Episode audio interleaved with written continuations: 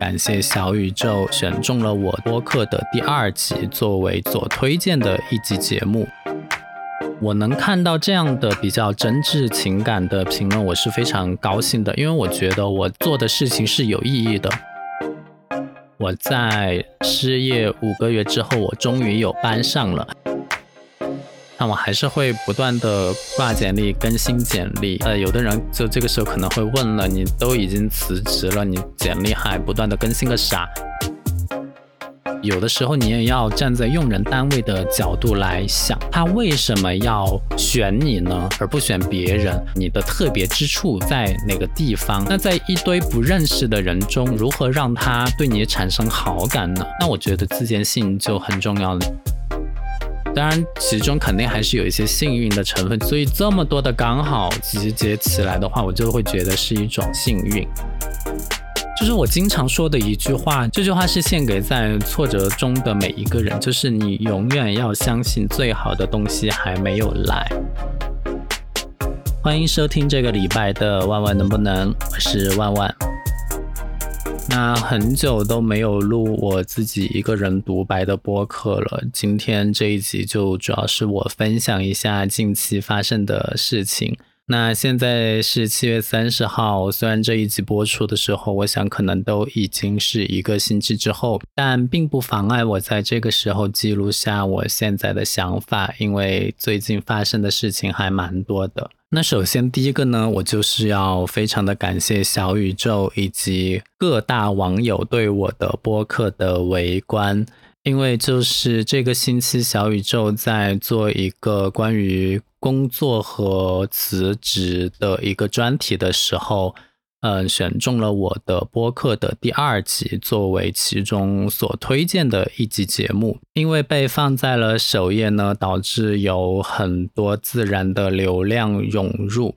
呃，我觉得其实不应该称之为流量，因为每一个播放数背后都是一个鲜活的有自己的想法有自己的见解的人，所以呢我这边呃看到大家都在听我的播客的时候，我的第一瞬间的反应其实是有一点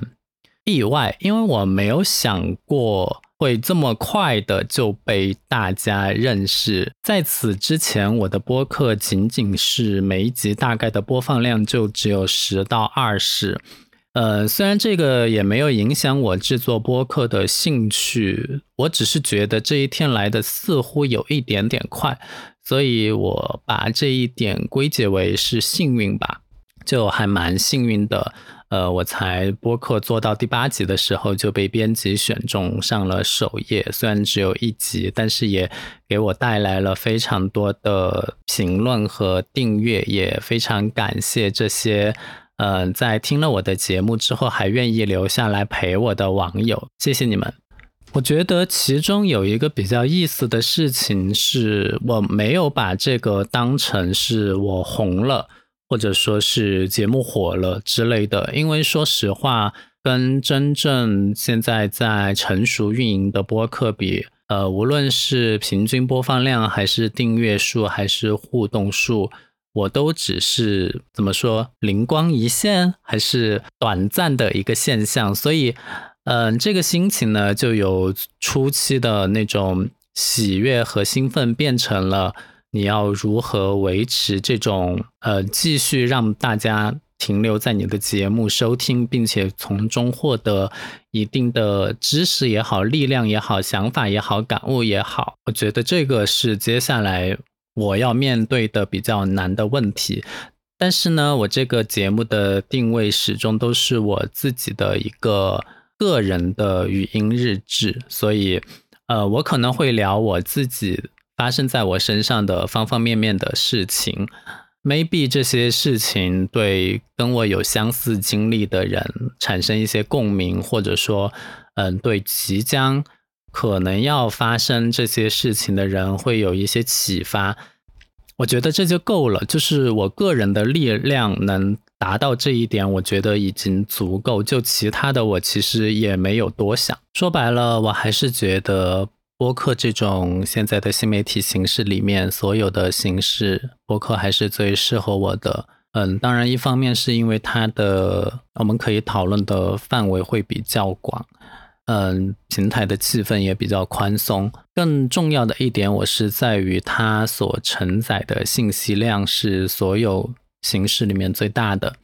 你说呃，你在微信公众号里面看一篇文章，它会在抬头，所以就是第一排的地方给你一个提示说本文大概有多少字，然后你阅读需要几分钟，生怕你会因为时间长了嗯，放弃阅读。或者说一个视频现在它都是往短了做，就是在任何平台发过视频的朋友看后台都可以知道，平台会有一个完播率的统计，就是当你比如说做一个四分钟的视频出来，然后发现大家怎么看到三十秒之后就不看了，平均播放时长只有三十秒的时候，其实是有一点泄气的。嗯，当然播客也有这个完播率的一个指标，就是一个指数在后台可以看到，但是和视频比起来的话，播客的这个完播率比视频真的好太多了。无论是我这个频道还是我另外一个频道的，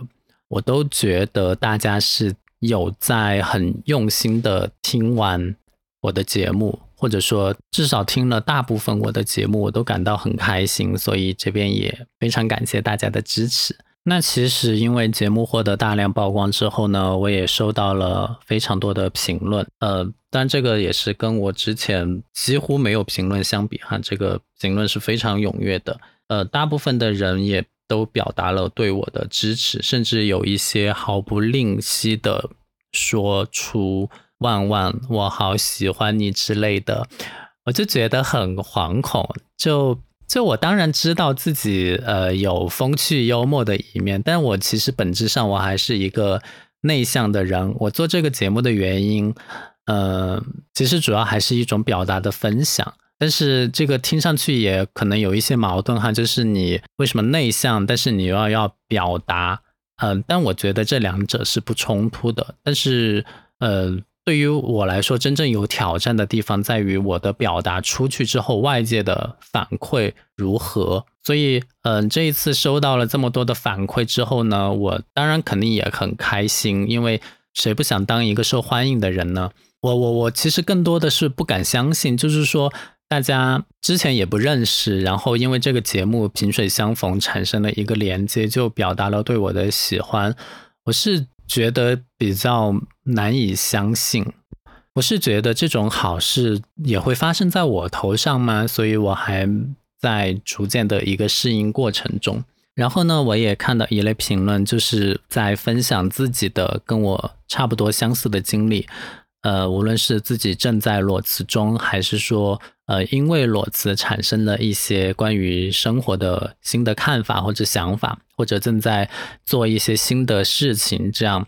嗯，呃，我能看到这样的比较真挚情感的评论，我是非常高兴的，因为我觉得我做的事情是有意义的，我正在帮助别人，启发别人，呃，因为其实裸辞这件事情，你无论怎么做心理调节，你其实多多少少都会有一些心理焦虑。但是呢，呃，我们通过分享彼此的一些事情，我们可以释放这样的一个信号，就是说，告诉大家，你其实不是孤单的一个人，你其实是有一个同类在陪伴着你的。大家一起通过什么样的心理调节，或者说知识储备的办法，把现在这个难关度过。就我我觉得这种其实还挺重要的，因为说实话，如果人处在一个比较闭塞的环境里的话，呃，往极端的情况下想的话，这可能会产生一个非常不好的后果。所以我觉得人还是在处于一种比较紧张、比较焦虑的这个一个大的自我的环境下的时候，还是应该走出来多交流。所以这种评论我觉得非常的有意义。然后还有比较提到的比较多的一点，就是大家觉得我的断句有一点奇怪，我觉得这个可以称之为语言的一种风格吧，这你可以理解为是我的特色。虽然我也没有觉得我的断句哪里奇怪，就感觉这一句好像也挺奇怪的，就是会在句子中间断开，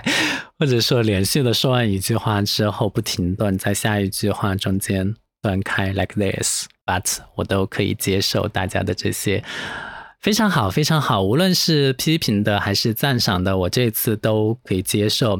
就是因为其实也没有很严重的批评了，就是我觉得即使是有一些比较尖锐的批评，只要是出于你听了我的节目之后产生的一些看法，你觉得呃，如果我采纳你的意见可以帮助节目做得更好的话，我觉得这种话都是可以讲的，完全没有问题 no problem。 所以接下来呢，我肯定还是会做我这个节目定期更新，如果说有真正的喜欢我的朋友觉得听我这个频道听不够的话，其实你点到我的名字里面，你会发现我和另外一个朋友有一个共同的播客，就是我的名字下面其实是有两个播客的，万万能不能是我的个人播客，我还有另外一个和我的朋友叫友友合作的一个播客叫万物有时。嗯，你只要是在小宇宙平台上收听，或者说在其他平台上搜索万万能不能，你应该都会找到万物有时，这个可以进去看一下。因为另外一个频道的话就会比较偏比较偏严肃的讨论一点，就不是我个人生活的一个记录，所以不妨也可以听一听看一看。然后说回我自己的生活的话，我最近其实还是有大事情发生，就是我终于面试上了一家公司，虽然说我还没有正式的拿到 offer， 但是通过我跟 H R 的一个交流来看的话，这件事情可能就会这样定下来，就是我在失业五个月之后我终于有班上了，非常的感人呃，讲的这个其实还是挺有波折的，就是细数我过去几个月找工作的经历来看，因为我是三月初离职的。嗯、呃，至于我过去一年的工作经历呢，有兴趣的朋友可以听一下我生日的那一集，就是我回顾了过去一年的种种经历。那我今年三月离职之后呢，前一个月我其实当时是一点我都不想上班的。其实那个时候我就看到三亚有一个酒店在招聘，我非常想去三亚工作，因为我喜欢阳光、沙滩和海水，以及我怕冷，成都的冬天就非常的不舒服，气温不舒服，然后空气也很糟糕。嗯，因为现在不能出国嘛，然后再加上二零年、二一年我有那个随心飞，所以我飞了好几趟三亚，我就非常喜欢那个地方。就是夏天热也是到处都在热，所以夏天呢对于我来说没有区别。那冬天的话呢，三亚的优势就非常的明显了，这个也不需要我多说，再加上它宜人的空气，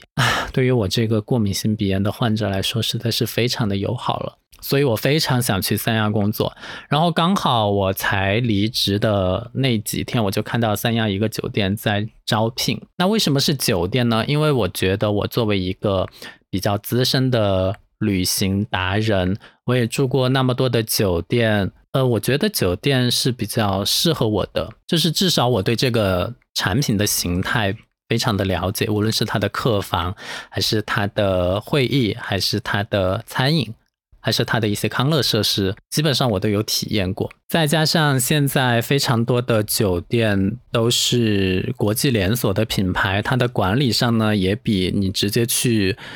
呃城市里找一个公司的话，其实相比下来还是要正规很多，所以我当然就把酒店当成了首选。而且在三亚的那个地方，你说它其他产业有多发达呢？不见得，但是它的酒店业一定是非常的发达的。所以我觉得如果说想在酒店或者旅游业里面发展的话，三亚反而是一个比较好的地方。只不过呢，我三月当时才离职的时候，那个酒店在招聘，我还加了那个招聘群，看了那个酒店的一些介绍，在亚龙湾是一个非常老牌的豪华五星级，其实应该算奢华的一类一个类别的一个酒店，很大很大，还有自己的一个内湖诶内河，然后可以划着小艇在上面划船的那种感觉，就是感觉业主也非常的有雄厚的实力，但是我没有去面试。我说了这么多，表达了自己对三亚的喜欢，也表达了对酒店也想加入的一个愿望，然后也有这么好的一个机会在我面前，只不过因为当时的时间不合适，我就没有去面试，所以当然也就没有，后面也没有我的什么事啦。就我也在兜兜转转，在成都也看一些酒店的机会，因为嗯，当然三亚是最好，但是因为我家在成都，成都的机会我也不可能完全不看，对吧？那成都的话，我就不一定看酒店了。我因为我上一份工作是在呃一个世界五百强的零售业里面。然后也是处于行业第一的一个位置，在亚洲，至少在亚洲是排第一，就是在他的那个领域里面排第一。所以嗯，说实话我这种反而还有点吃亏，因为你已经是在行业第一的企业里面工作过了，那么其他的小微企业，即使你想去，别人都怕他的那个小庙供不上你这尊大神。我不是说真的我是大神哈，我只是说打这个比方。我也看到很多人在小红书上分享说自己为什么嗯，招聘条件上的一二三四五我都符合，但是我却过不了简历筛选，或者说我面试居然失败。因为一个基本的逻辑就是这些用人单位他在招聘的时候，他看的不是你优不优秀，他看的是你合不合适。就像我之前分享我去那个民营公司，就是成都本地的一个也是算偏有一点点旅游产业或者酒店产业在里面的一个多元化的一个公司吧。我为什么要讲的这么的复杂？就是在这种 local 的公司里面面试的话，我自己就觉得我是一个异类，就是我觉得，就是无论无论进去，你看打扮也好，精气神也好，或者说我们交流起来，大家对同一个事物的认知也好，你就觉得你跟他不是同一国的。呃，你其实自己也可以感受到你的 level 已经超过他们了。那在这种情况下，你非常的优秀，他们会选你吗？他们也不会，他们要选跟他们差不多的、相同的人。所以呢，这种机会呃，我也不可能会拥有，或者拥有的话我也得不到。所以呢，其实我的选择面还挺窄的。然后就这样过了几个月，那加上成都其实三月有疫情，包括现在七月底也有疫情，然后中间四五六上海也有疫情，知道上海是很多是跨国公司在中国的总部，那他们当时都居家办公了，然后他们在成都的分公司会招人吗？如果说要去总部，就是这一个面试要经由总部面试的话，有那个条件吗？自己都顾不上了。所以当时的这个呃行业，就是招聘行业是非常不景气的，传说中的金三银四，我觉得在二零二二年至少完全都没有出现。不过恰好那段时间呃，我觉得因祸得福吧。首先呢，我第一我也不爱出门，所以呢，我也和很多风险就是失之交臂，我也没有去涉及那些风险，就还是保留了自己的一些安全。然后第二呢，嗯，也给了自己一个沉淀和反思的机会，因为当时我就想说，嗯，自己连续在两份工作里面都折戟，会不会呃，我可能就不太适合工作？我其实是有过这样的一个怀疑的，所以我当时也找了一些所谓的自由职业的平台去注册看看。啊，你可以去注册看看了，但不一定真的会有机会，因为说实话，这种模式在中国也没有非常的流行。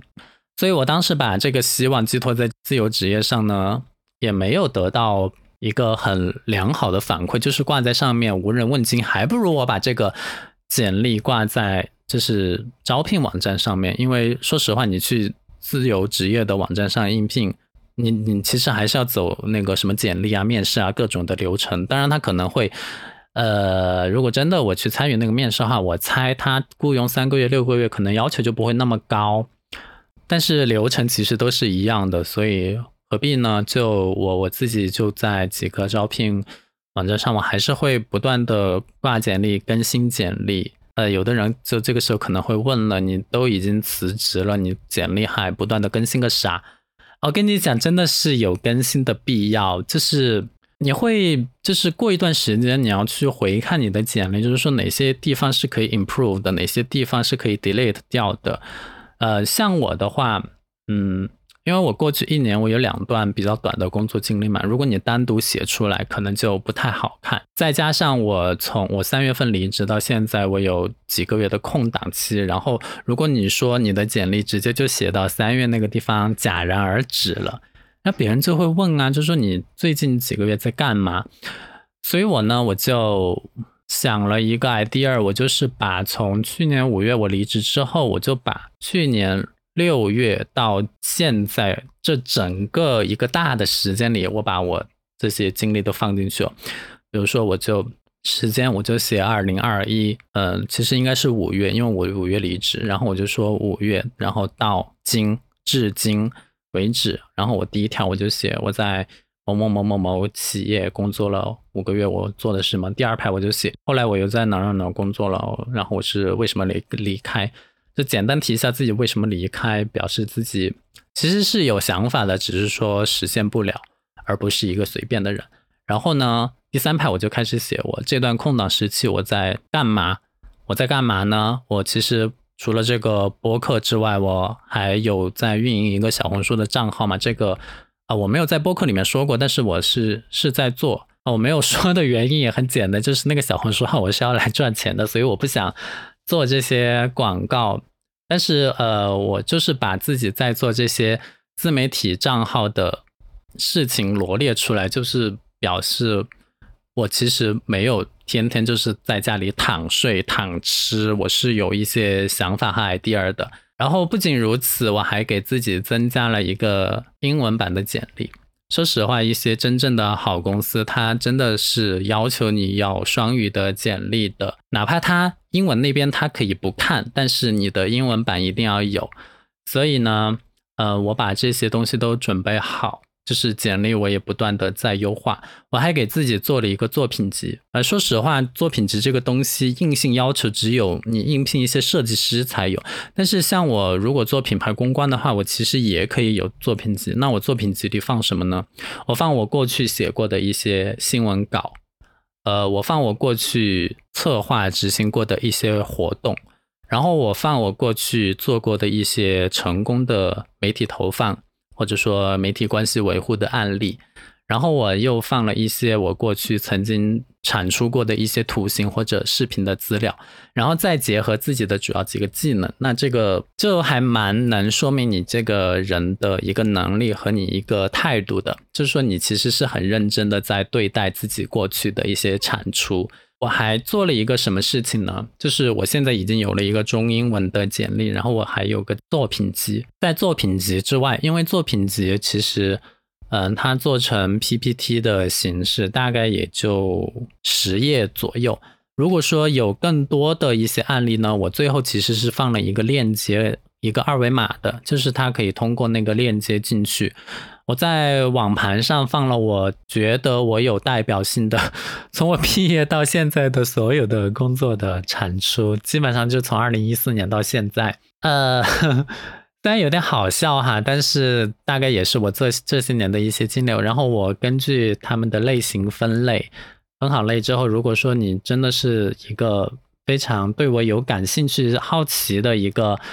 呃，面试官的话，你一定会扫那个二维码进去查看我过去的一些资料，你会发现我是一个非常靠谱的人。那最后我还做了一个什么事情呢？我写自荐信。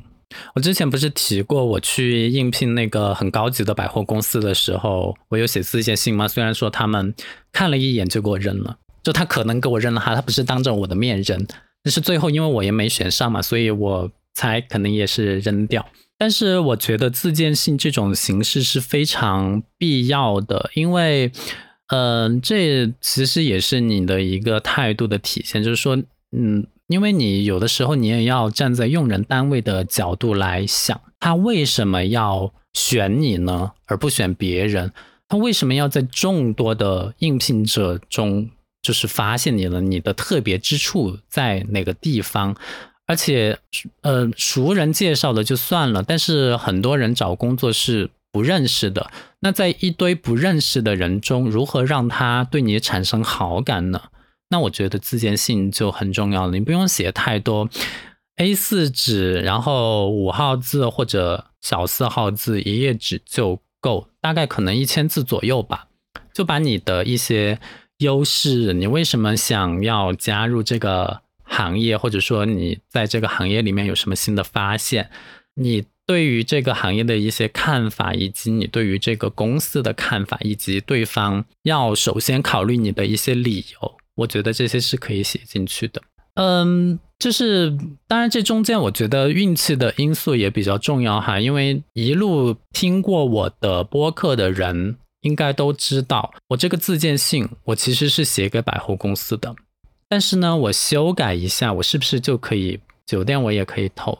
然后旅游度假区我是不是也可以投，就是因为你的技能和你过去所做的一些成绩，或者说其他的一些东西，是关于你自己的一些东西是固定的，需要变动的只是说你对于行业的理解，或者说你对于这个你要投递的公司的认识，这些地方可以动。所以呢呃，我不能说你去参加这那些之前的招聘都是无效招聘，但是它确实给我累积了一些资料，一些应聘的资料，去为我接下来所应聘的公司进行准备。这一切都是一个机缘巧合，我不是一开始就是这样要要这样做的。我除了简历是为了找工作必须要写的，然后英文版是我有一天我突发奇想觉得我应该做个英文版，显得我比较正式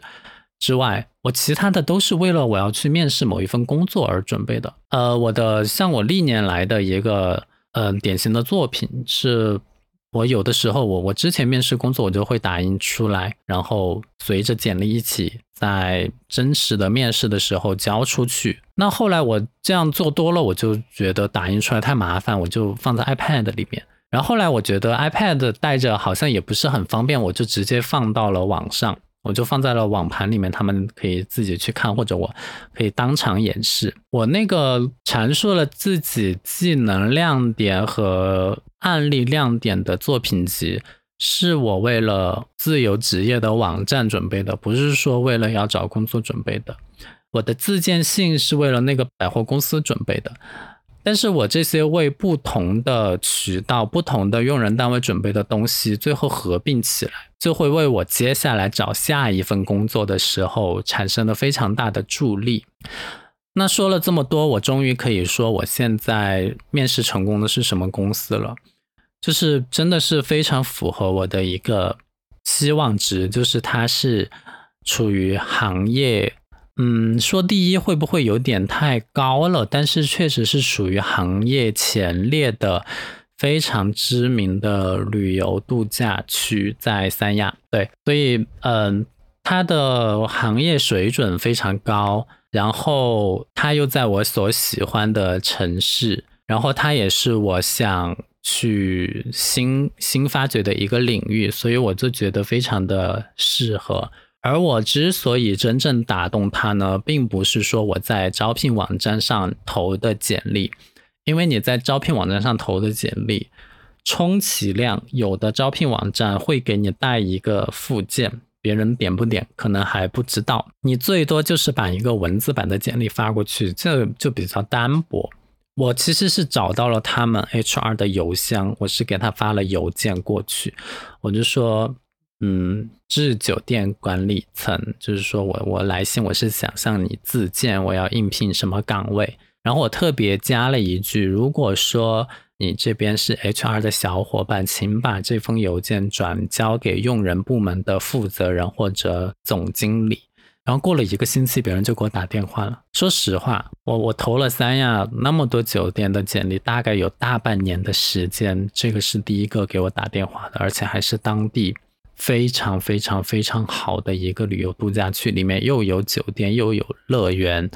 然后还有剧场，我觉得非常的适合我，说明人家做到行业前列，人家也非常的重视人才，而且是那个人是真的对我感兴趣的。就是说，因为我在跟他面试的时候，他有跟我讲说他还看了我的作品集，我觉得我过去半年所做的这些琐碎的事情终于在这一刻聚集起来，爆发了一次能量。这我觉得还真的还挺好的，就是大家应该这样做，就是你在没有找到工作的时候，你要自己来鞭策自己做一些事情，然后把过去的自己的成就形成一个纸面上的东西，然后呈现出去。当然我跟他的一个面试过程也比较重要，因为说实话，如果说你参加了非常多的面试的话，你应该知道一个面试大概率会问哪些问题，无非就是说你自我介绍一下你自己，那你为什么想来我们公司呢？你觉得你有哪些优势呢？过去你面临过哪些挫折？你是怎么解决的？翻来覆去就是这些问题，或者这些问题的变种。呃，一个不恰当的比喻就是有一点点久病成良医的感觉，你感觉你面试久了，你可以从他第一句话你就知道他接下来要问什么，然后你就可以很流利的答出来。所以呢，这个也算是一些面试经验的积累，导致你现在可以产生一个比较好的结果，我觉得是这样的。当然其中肯定还是有一些幸运的成分，就是说他刚好也在招人，刚好我的邮件发过去没有进入垃圾邮箱，或者刚好其他的候选人，嗯，我这样说好不好，就是没有我那么的突出，就是刚好在这个时间段，刚好我我现在我也想找工作，而不是我三月份才离职，那个时候我想休息一阵，所以这么多的刚好集结起来的话，我就会觉得是一种幸运，就还挺好的。所以我觉得不断的复盘自己，不断的提炼过去自己做的一些事情，不断的加深自己对过去自己职业经历的一个理解，你缺的就是一个很好的机会，一旦那个好机会来临的时候，你就可以紧紧抓住，就是这样。当然我现在呃，其实我也不是说万事俱备哈，我我我现在还是欠缺一点点东风，就是我现在走完了简历筛选、面试、提交资料的这个流程，就是只差 offer 了。可能我这个节目播出的时候我成功拿到了 offer， 然后我去三亚已经入职了，就是你听到这个节目的时候我已经在三亚入职了，很开心的当一个岛民，就是我一直想要做的事情。也有可能中间出了一点意外，比如说现在疫情又开始，然后黑康又关闭，管理层又不批，或者怎么样，我 offer 又拿不到，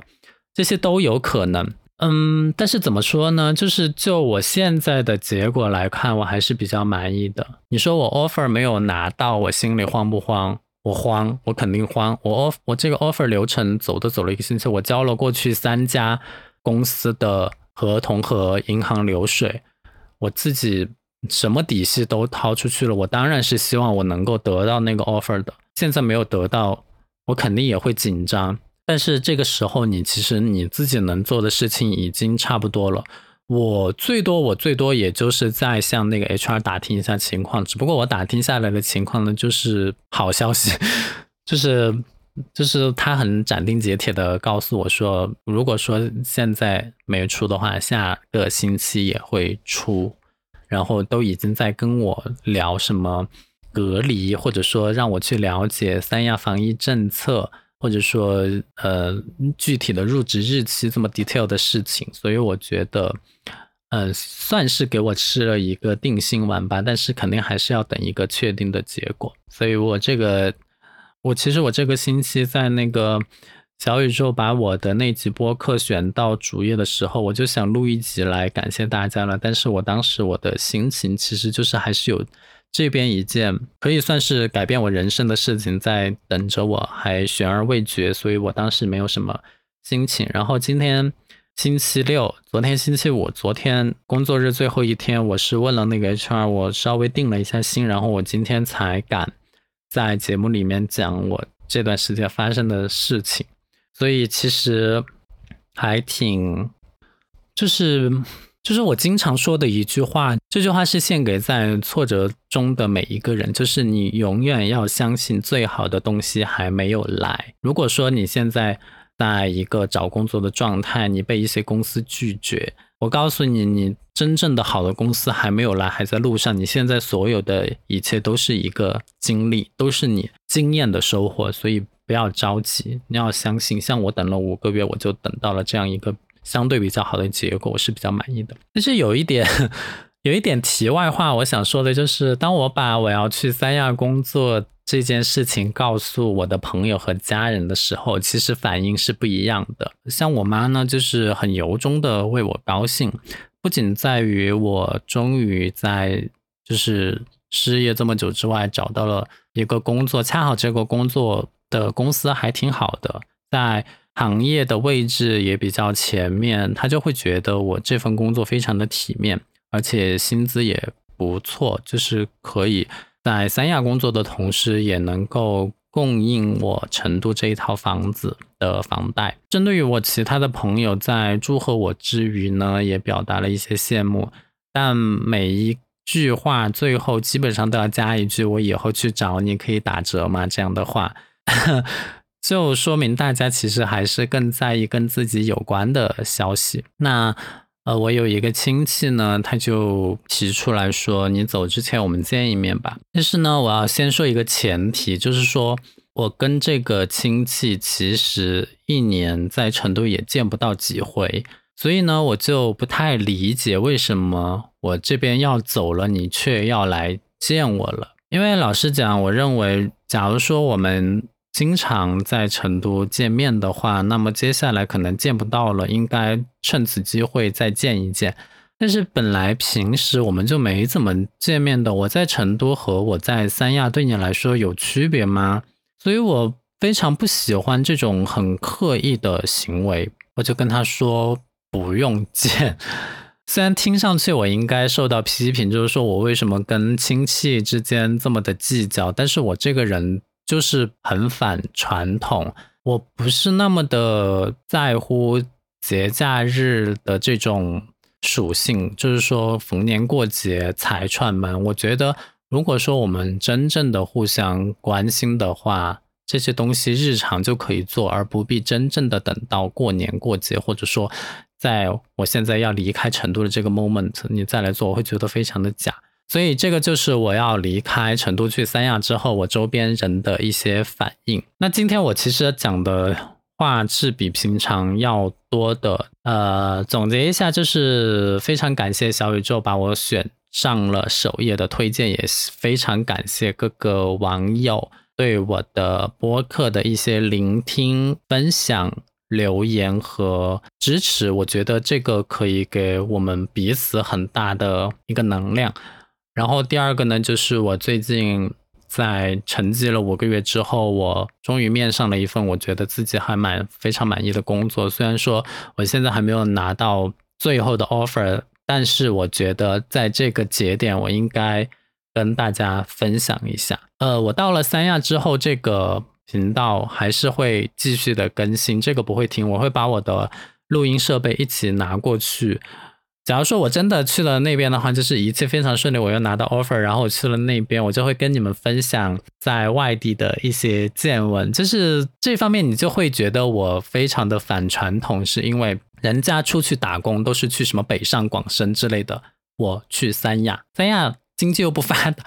就整个海南岛经济都不是那么的发达，我却因为自己的一个个人的感受和体验，我觉得那边阳光好，沙滩好，我就去了那个地方。所以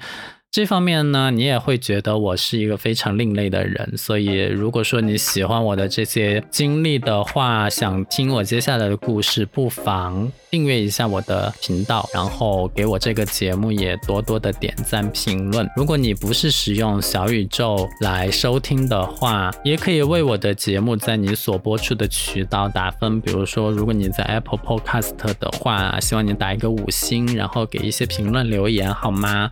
非常感谢大家。但是我还是希望你来小宇宙来，因为这样我们可以有一个更直接的交流。非常感谢大家的收听，我们三亚再见，拜拜。在他看来是比较好的。诶，你在这边干嘛呀？嗯，在录播客，干嘛？上来干嘛？哎呀，好热呀！你不热吗，乖乖？哎，你来，你来录两句，把你的那个咕咕音。